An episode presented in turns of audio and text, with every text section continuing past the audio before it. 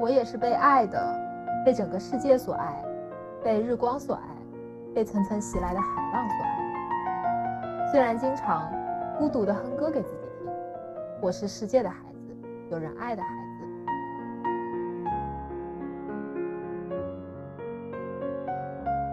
Hello，大家好，欢迎大家收听今天的不良校花，我是不良 Ricky，我是校花松弛猫。前阵子呀，有一部热播的电视剧叫《不完美受害人》，出自女性导演杨洋之手，题材呢又是时下热门的话题，涉及到性侵、家暴等各类女性受到侵害的问题，并且这部剧的演员阵容非常的强大，用我妈的话说呢，就是演员里没有一个废人。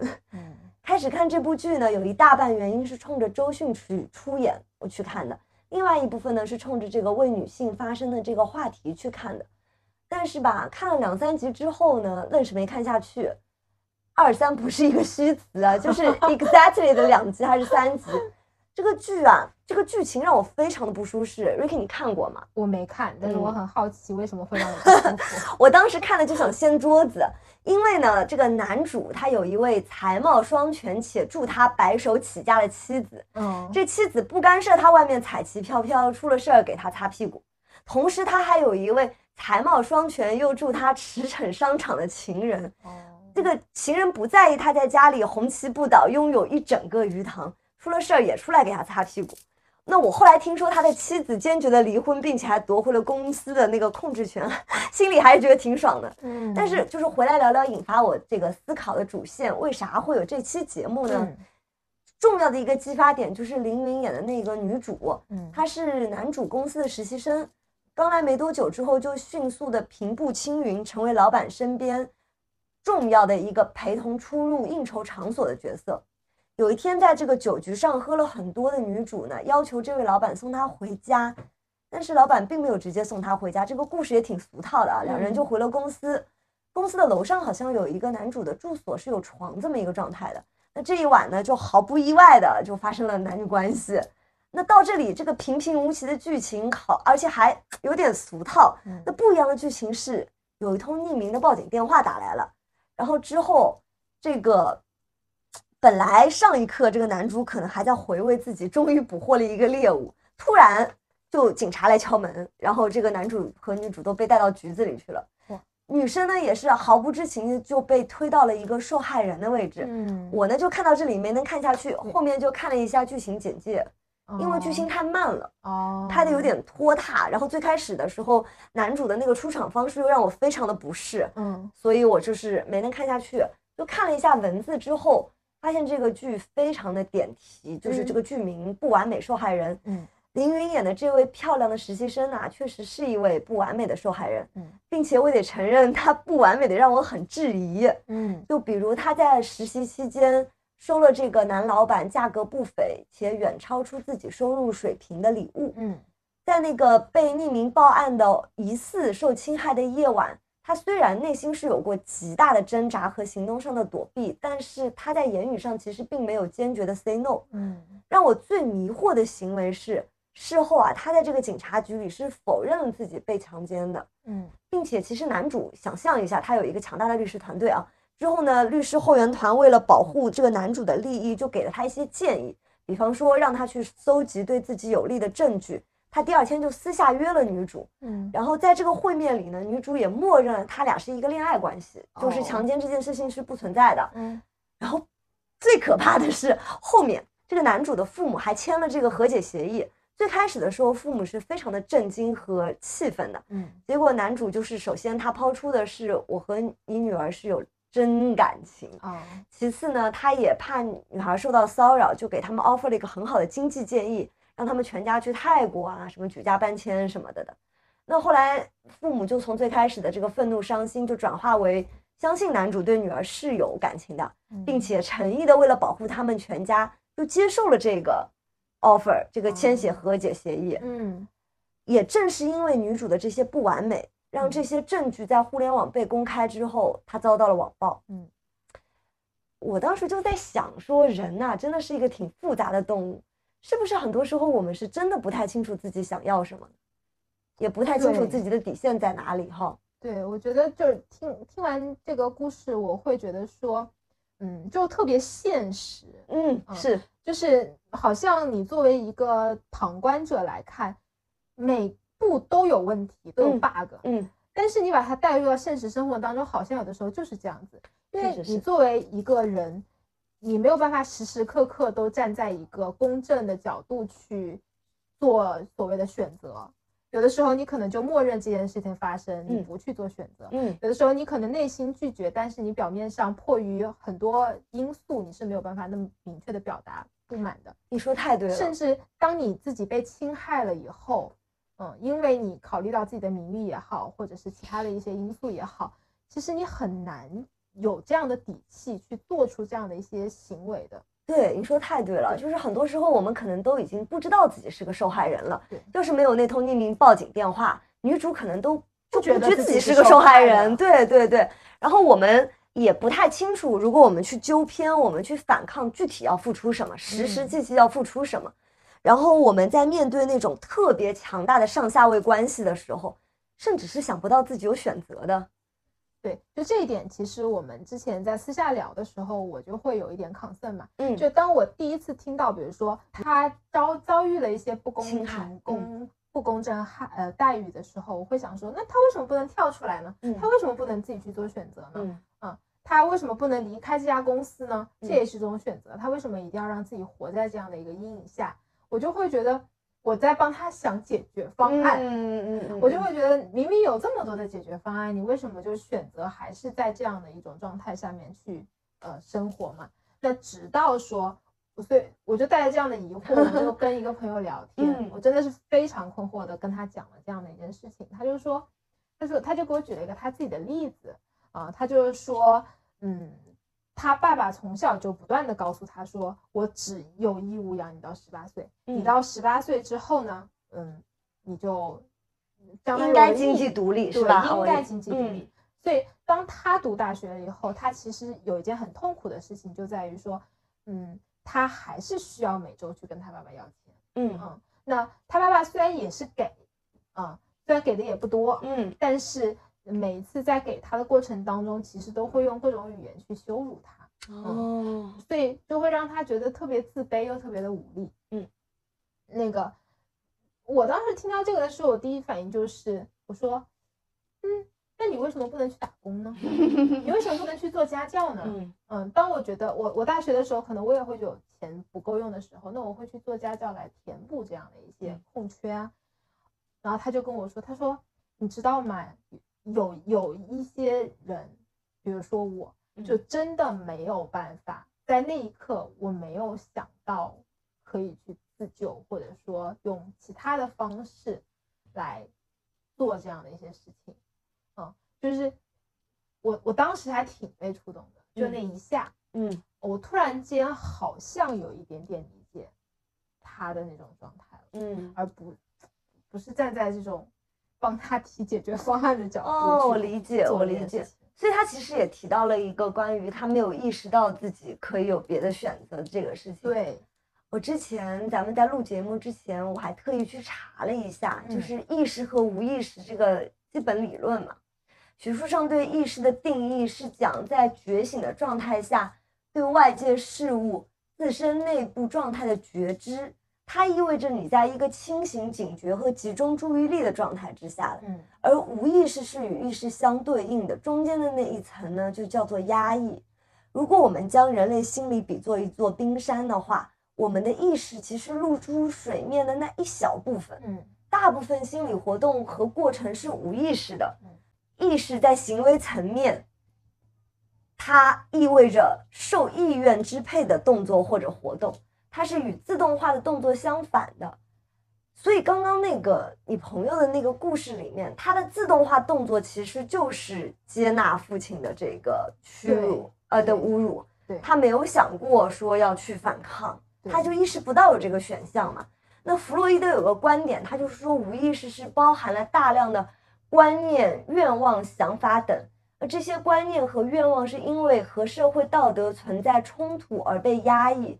所以它就不出现在意识之中了。对，有可能后来我在想，就结合这个朋友可能日常的一些表现，嗯，也许他在嗯当时的那个过程当中，他首先会，因为他一直是一个乖乖女嘛，嗯，他会不会觉得说，哦，大学我就应该就是还是在认真学习的一个状态，就并没有突破所谓学生的这个对身份，嗯，去去做一些感觉可能跟学生身份没有那么相符的事情，啊，那这种无意识的呃设置。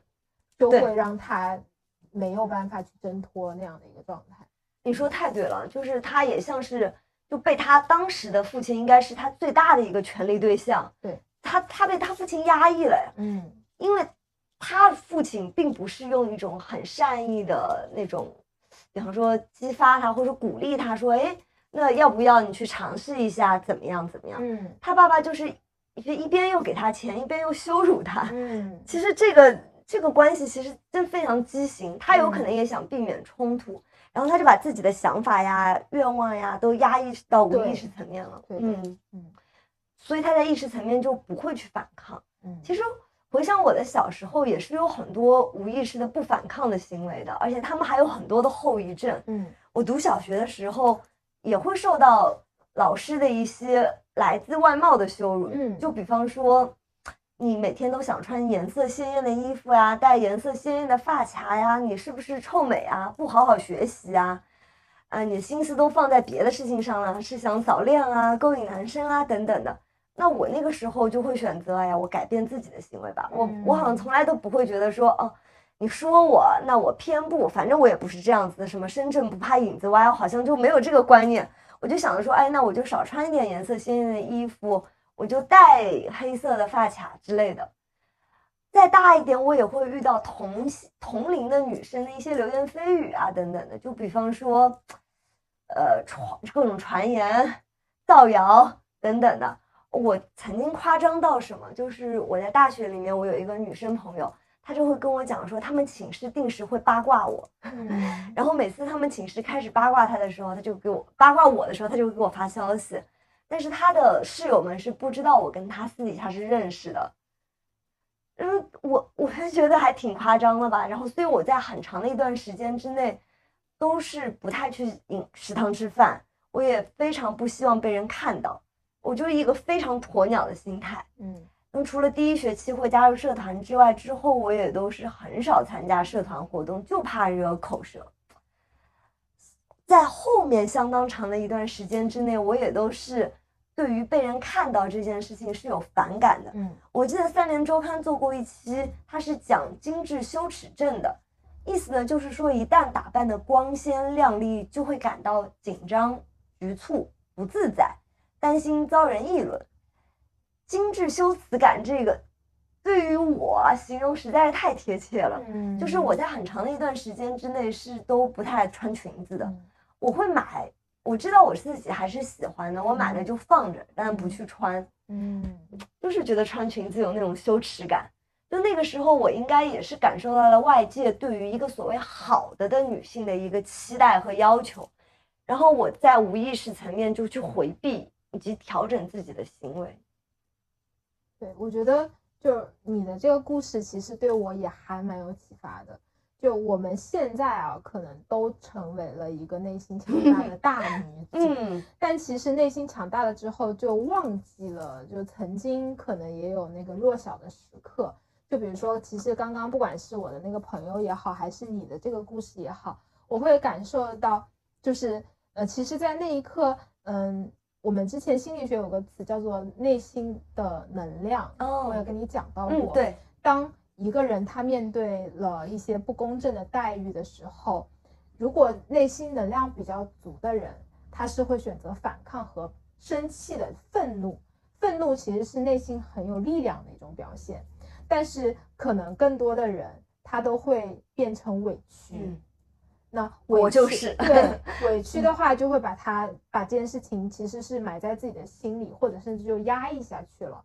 那这种其实就是一种。相对来说，可能缺少一点点内心能量的这种感觉吧。但是这个状态，我们也不能说它不好或者是不好，因为其实对于每个人来说，不管是在过去还是现在，都会有这样隐秘的角落。嗯，在这个角落里，你就是无助的，嗯，你就是没有力量的，你就是蜷缩在那里，嗯，没有办法。纵纵然外面的所有人都告诉你你可以的，你不要把自己束缚在这里，我有很多很多的解决方案让你走出来，嗯，但可能就是你没有办法在那一刻真正的去面对这样的一些东西，嗯。所以，就比如说，我们我自己在工作场合，其实是会遇到很多工作特别雷厉风行的老好的老板，嗯啊，他就是光鲜外表光鲜亮丽，但其实，嗯，他回到家以后，你会发现他是一个走不出失恋创伤的人。哎，我有听说过，哎，我有一个好朋友跟我讲说，他在香港认识很多女孩，都是完全经济自由。可以有想走就走的旅行，可以给自己买爱马仕，对。但是他们仍然会觉得自己缺少一份好的亲密关系，对，嗯，是的。就还有包括就是你可能是一个名校的毕业生，嗯啊，工作特别的光鲜亮丽，别人都觉得你是别人家的孩子，但是你自己就是发自内心的不自信，嗯。就在夜晚一遍一遍的说啊，那他为什么要爱我呢？对不对？对对对对，就会发出这样的。所以每个人都有所谓就是懦弱和软弱的那一面，是别人可能无法理解的。是啊，就是这种被压抑的无意识，其实我们日常是很难发现的。嗯，就是我也是花了很多很多时间去疗愈自己内心的那个受伤的小孩。今年过年的时候呢，我看了一部台剧，基本上就是。用完了我大概两大包抽纸那种状态，一边流泪一边看。台剧的名字叫做《他和他的他》，嗯，据说是根据房思琪的《初恋乐园》改编的一部剧。它的剧情吧，涉及到几位不同的女性在中学时期呢遭遇老师不同程度的性侵，嗯，以及成年之后遇到的职场性骚扰。作品中呢，也能看到这些受受害者在成长的过程当中，他们的那个内心的纠结。嗯。我们也能看到，就是他们也有想过是要反抗，还是嗯，就起码是让人知道，还是不让人知道吧。嗯，也能看到那个男教师的妻子对于这些女孩的无限恶意。嗯，就我们也能看到他们长大了之后不同的境遇。嗯，也会看到他们无论是选择遗忘还是选择反抗，都承受了巨大的压力，而且很多压力其实来自于身边最亲的人，对，就父母他们什么的。嗯。我呢，在豆瓣上就看到过一个评论，说：“哎呀，为什么会有人质疑女生不反抗？”嗯，但我当时在想，这个问题本身可能真的是充满了一些居高临下的意味。嗯，接下来就有段评论让我印象的深刻。他说：“第一，想请你们理解，世界是参差的。嗯，可能你确实反抗过，但不代表所有的女生在那一刻都会反抗。嗯，而没反抗就是错的。”第二呢，是不是所有女强人都一定要反抗？女强人不是符号，并不是什么都强的人吧，都会有自己的软肋。这样理理解女强人应该什么都要反抗的时候，其实女事情本身就被物化了。嗯，就整部戏它是非常的可贵的，因为它让这个评论者看到了，即使制作方那么仔细的去描述了女性的困境，花费九集的时间捕捉了各种的角度和情况。依然会有人问为什么不反抗？这太假了。嗯，还会有人说我也遇到过啊，我当时就怎么怎么反抗了。那我只能说你很棒，可是不用高贵的指责没来得及反抗的人就是有错的，这本身不是就很讽刺吗？这本身不是说明它的可贵吗？嗯嗯，我觉得这件事情就对我还是挺触动的，因为。其实我们俩刚开始聊这个话题的时候，我就连续都聊不下去，就是现在回，而且这个播客是我们俩第二次录了，确实是，就是我们俩就录的稀烂，然后实在是听不下去，就就自己就把它给砍掉了。嗯嗯，其实现在回想，我会觉得当时的我聊不下去的一个原因，就是因为我好像站在一个就是居高临下的位置。就是明明我可以解决的问题啊，你为什么就不可以呢？我是带带着这种这样的一种视角，就完全不理解这个世界。嗯，对你当时觉得大家是有选择的，对我，所以所以我在我看来就是无法理解，甚至就是不可理喻。嗯，然后我会有一些藐视的成分在里面，所以我就没有办法去聊这个事情。嗯，但是你刚刚其实说到的那个豆瓣的影评，我自己觉得那个所谓叫理解世界的参差这件事情。我觉得他讲的还蛮好的，嗯，因为我们就比如说在上海或者在北京、在广州这样大城市打拼的一些年轻人，我们经常会觉得说，哎，其实我在这个大城市已经是非常包罗万象了。我不管是接触到的文化也好，环境也好，相对来说都是比较包容的。我们遇到的人也是比较多元的，所以好像我理所应当的就觉得自己是包容的了。嗯，但其实有没有一种这样的可能性，就是我们觉得的自己的包容，只是这件事情对你来说没有那么重要。嗯，没有花在自己身上。对，因为我们在一个所谓的生人社会。嗯，其实别人再怎么奇葩啊，再怎么有个性。他对你的影响真的非常的有限，太对了，对，所以因为这样，但是这并不是真正的所谓的包容，嗯，对，因为在你聊这个话题之前，我觉得我是包容的，但是因为我没有真正的深入的打开自己去思考这样的一个问题，嗯，那直到那也也特别感谢，就是你一直坚持聊这个事情，就。让我有一次机会去跟我那个朋友深入的探讨这件事情，那也因为他这样的给我的这样一个反馈和他讲述他自己的故事故事，我觉得给我的认知就是一个特别大的冲冲击，然后也为我自己打开了一扇门。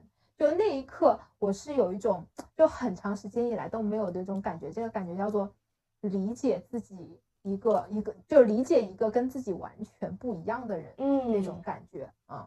那这种理解他不一定是认同，嗯嗯，但是更多的也不是所谓的感同身受或怎么样，但是它是一种接纳，就是我我突然之间接纳了有一个跟我完全不一样的人的存在，然后我也接纳了在那一刻他就是没有办法做像我想的那样子去行动，嗯，我觉得，嗯。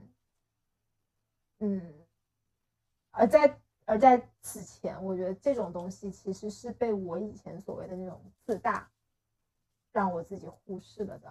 嗯，所以其实想开了这一点的话，再放眼去看世界，嗯，就是那些比如说明明我们看起来好像已经在很糟糕的恋爱关系的那些朋友啊。或者是一直在陷入心魔就没有办法走出来的这样这样的一些人，我觉得我们不能因为这样的事情对自己来说是很容易的，然后就忽略他们真实的那些痛苦和纠结，或者是站在旁边就是指指点点的。嗯，哎，你刚刚讲的那个。呃，不是真的包容这个点，其实我还挺触动的。嗯，我前阵子听一个朋友讲说，为什么喜欢纽约？嗯，他说因为在纽约，你永远都能看到比自己更奇葩的人。嗯，然后，但是我当时在听那个的时候，也是想到了这个社，呃，整个社会是更复杂的，所以更多元的，所以它是更包容的。嗯，我听你讲完之后，我真的好像发现不是这个不是等价的。对，很多时候是因为我们冷漠。对。对吧？对，举个特别明显的例子嘛，是现在身边越来越多的女生不愿不愿意结婚，不生娃。嗯，对你来说，你觉得我是包容的呀？但是这件事情落在你自己的身上，你真的有多少能接受？嗯嗯嗯嗯。或者说落在你嗯爸妈的眼中，有多少人接受？你爸妈一定是能接受别人的小孩不生娃的吧？嗯嗯嗯。对，就是因为那件事情没有那么，就是没有那么就是切肤之痛。对对对对对，确实是，就很多，我现在越来越意识到，很多人在自己原本的小世界里的时候，是意识不到自己可以有选择，或者说也没有勇气去改改变现状，甚至在一个两害相较取其轻的心态里呢，就选择做了一个骆驼。哎，讲到这里的时候，我也想到了另外一种力量，呃，笼统的说，它有点类似于榜样的力量。嗯，我呢一直都很欣赏蔡康永老师。我看过他第一本书，书的名字叫做《那些男孩教我的事》。那会儿还是一个 blog 年代，我自己在 MSN Space 上还模仿他写了一个系列，叫《那些男孩女孩教我的事》。你看过他上《奇葩说》吧？我看过。嗯，就是我记得《奇葩说》里有一期的辩题是。该不该向父母坦言自己的性取向？嗯，那他在讲到自己公开承认自己性取向之后面临的种种困难。嗯，作为一位先驱，每一位由于自己要不要公开自己是性少数群体的人都会向他来这个征求意见。嗯，蔡康永呢，他就说，站在一个孤单的立场，嗯，我是很希望很多人能陪我的，嗯，我比较希望能鼓励他们，大家都站出来，然后好好的把那些柜子给拆掉，嗯。但是他也说啊，自己是不会鼓励任何人公开自己是性少数群体的，因为鼓励对方说出来的那一刻可能是很容易的，嗯，但是后面他在面对各种真真实实困境的时候，我们本人我们鼓励他说出来，但是又没有办法能在他们的身边去帮助他们去一起抵御这些困难，他自己的那些经历让他知道。这是一件需要有多大勇气去面对的漫长过程。嗯，就说到这里的时候，蔡康永他也是动容到落泪的。嗯，他哭了。他这个力量是我有温柔有力量的温柔，是给了我留下很深的印象的，也其实温暖过很多时候的自己吧。嗯，他最打动我的有两个点，一个是就是其实。与现行但却过时的规则抗衡是一条很崎岖的路，因为拥有话语权的人如果愿意站出来为少数群体发声，这件事情其实是比我想象当中要更不容易的。他需要勇气。那蔡康永他身体力行的为少数人、少数群体发言，就是我想为此他其实一定放弃了很多原本可以拥有的机会的。我们换句话说，其实站出来反抗这件事情，就是需要放弃很多的。嗯，那第二点是，他虽然自己选择了反抗，但是他是包容且充满同理心的。就是鲁迅也说，世界上本没有路，走的人多了就变成了路。他也知道，越多的人站出来发声，新的这条路会更快的被踩出来。但是他又理解，站出来作为一个靶子所需要承受的勇气。需要面对的持续性的长期的困难，不是每个人都承受得起的。所以呢，他对那些还没有准备好的人温柔的说了一声“没关系”。嗯，我觉得确实是，就是其实从站在事实的角度来说，嗯，你的人生这一辈子到底有多少的东西是你自愿的去选择呢？嗯，就。我们很难非常武断的说，所有的事情都是因为我都是我自愿选择的结果。确实，包括我们每一个人能够健康平安的成长到今天，就我俩，对吧？能够找到自己的所谓的价值感，或者是你你的意义，其实都是幸存者偏差。真的是，嗯嗯，确实曾经就想过，你可能走错了一个十字路口。对，可能人生就完全不一样。对，所以，但我们就是这么努力的在往前走，其实就很希望说，把选择权掌握在自己的手上，成为那个有选择的年轻人、成年人、成年人。所以，就你再说一遍好吗？但我们就是那么努力的往前走，其实就是很希望说自己能够成为一个有选择的成年人。嗯，对，所以。就还是挺希望说，不管是姑娘还是呃小伙子 对，都能够就是让自己看呃成为那个可以有选择的一个人。你可以选择去顺应，你可以选择去反抗，你也可以选择去发声。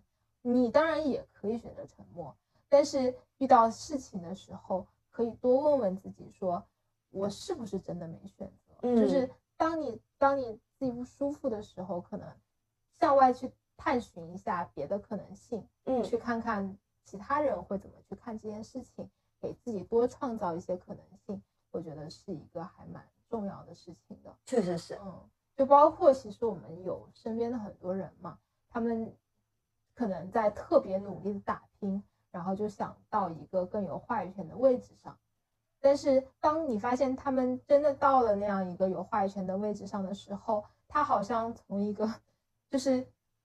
受害者，苦媳妇儿熬成婆，说太对了，就把受害人他又变成了施害者。对，那其实，呃，就这一点上就还蛮常见的。对我们也会挺惋惜的。对的，嗯。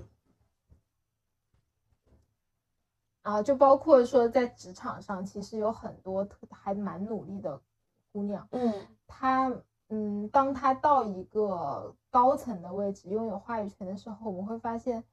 哎，她也会把一些，她她就有点像一个男性了，嗯，然后他会把男性架凌驾在呃，或者是呃，在他身上做出来的一些性别的选择也好，怎么样也好，就是去施予其他的人。对，确实是。哎，Ricky，你在讲到这个点的时候，我就想到有一部美剧叫《Criminal Minds》，它讲的是那个 FBI 下属的一个行为分析科，他们是通过分析凶手的心理和作案特征。然后就能在下一次犯案之前把他们给抓到，怎么样子预测他们的行为，然后协助一些当地警察破获破获一些连环凶杀案的。那当中有一集我是印象非常的深，它其实是一个平平无奇的连环虐待，呃杀虐童然后凶杀这么一个案子，就是在这一个充满变态案件当中，这个案件其实本身是平平无奇的。但是让我印象深刻的点是，那位 FBI 的探员在最后找到了凶手，他并且他是在这个凶手面前分析出他当年因为遭遇了父亲的暴力对待以及性侵的过程。然后这位凶手啊，其实站在当下其实是被戳到了，被戳到他内心的软肋，他就短暂的进入了一种受害者思维，他就对那位探员的，他也是悠悠的说，他就说。小时候经历了这些遭遇的男生，就会变成像我这样子的人。然后后面那一句真的是那位那位 FBI 探员，他就接了一句，他说：“或者是抓你们的人。”嗯，我当时听了真的是浑身鸡皮疙瘩都起来了。就是其实没错啦，那位 FBI 探员他在他的养父身上也是经历了这样的暴力对待。嗯，也正是那段经历坚定了他的职业选择。嗯，所以曾经的受害者。变成后来的施害者，他是以为自己是疗愈自己伤痛的方式，他却不知道自己没有跳脱出那个游戏的摆布。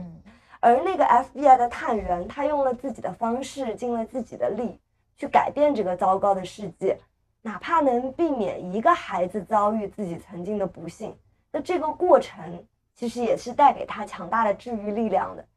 所以，我其实还挺想说的，欺负弱者吧，不是真的强大，保护才是。嗯，而且我想说的是，其实，嗯，就是大家，我很希望的一个状态是，大家能够知道自己有选择。嗯嗯，就不是说因为你曾经有一些什么样的遭遇，就嗯，让你一定成为现在的自己。我曾经，因为我学心理学，我曾经。一度很不喜欢心理咨询哦，呃，因为我会觉得他把很多的事情都归结为所谓的童年对对对，原生家庭伤害，原生家庭。可是我当我当时就会觉得说，那原生家庭或者童年阴影它已经形成了呀，嗯，那你把这些东西都归结于它，有啥用呢？嗯，我觉得没有任何意义，所以就让我会导致，而且它反而会让你看待这个世界就很。负面，嗯，然后我的我，所以我就一直都很不接纳这件事情。但是其实，呃，你换过来说，有一种东西叫做呃认知疗法，嗯，就是你可以呃去重新从另外一个角度来看这样的一些事情。当你把这个事情用其他的方式，在别人的引导下，或者是自己去思考，用。其他的方式去解读这件事情的时候，我觉得你就会拥有更多的选择权了。我觉得这这件事，就今天这期节目啊，就是，呃，虽然说录的很艰难啊，但是就幸亏有你的制作，然后也有我的不断的 argue，我的感谢你的耐心，我的坚持，对，所以其实这期节目我们俩自己在。就是准备完了以后，我们觉得是我们目前来说还蛮最喜欢的一些内容。嗯，我们也希望我们这个暂时还只是微弱的发声，能给遭遇过各种伤害的女孩子们，或者是各种少数群体们一点温暖和鼓励。希望大家能勇敢的战胜心底的懦弱，就起码能树立起这个反抗的信念。就像这个不完美受害人的结局，就是无论在何时何地。对于受到创伤以及侵害的受害人来说，比起告赢，更重要的是站出来发声的那一步。因为当我们树立起那种强大的信念感之后，就可以在任何的时候对侵害勇敢的说不。嗯，也特别希望给到所有在听我们节目的你一些温暖和鼓励，嗯，让我们今天的每一分努力都能够转换成更多的可能性。我们把自己的路越走越宽，而不是为了让别人 无路可走。对，我们把自己的路越走越宽，就是拉着我们的姐妹们，也可以是兄弟们，一起笑看红尘，勇闯天涯。嗯嗯，好，那我们今天节目就到这里了。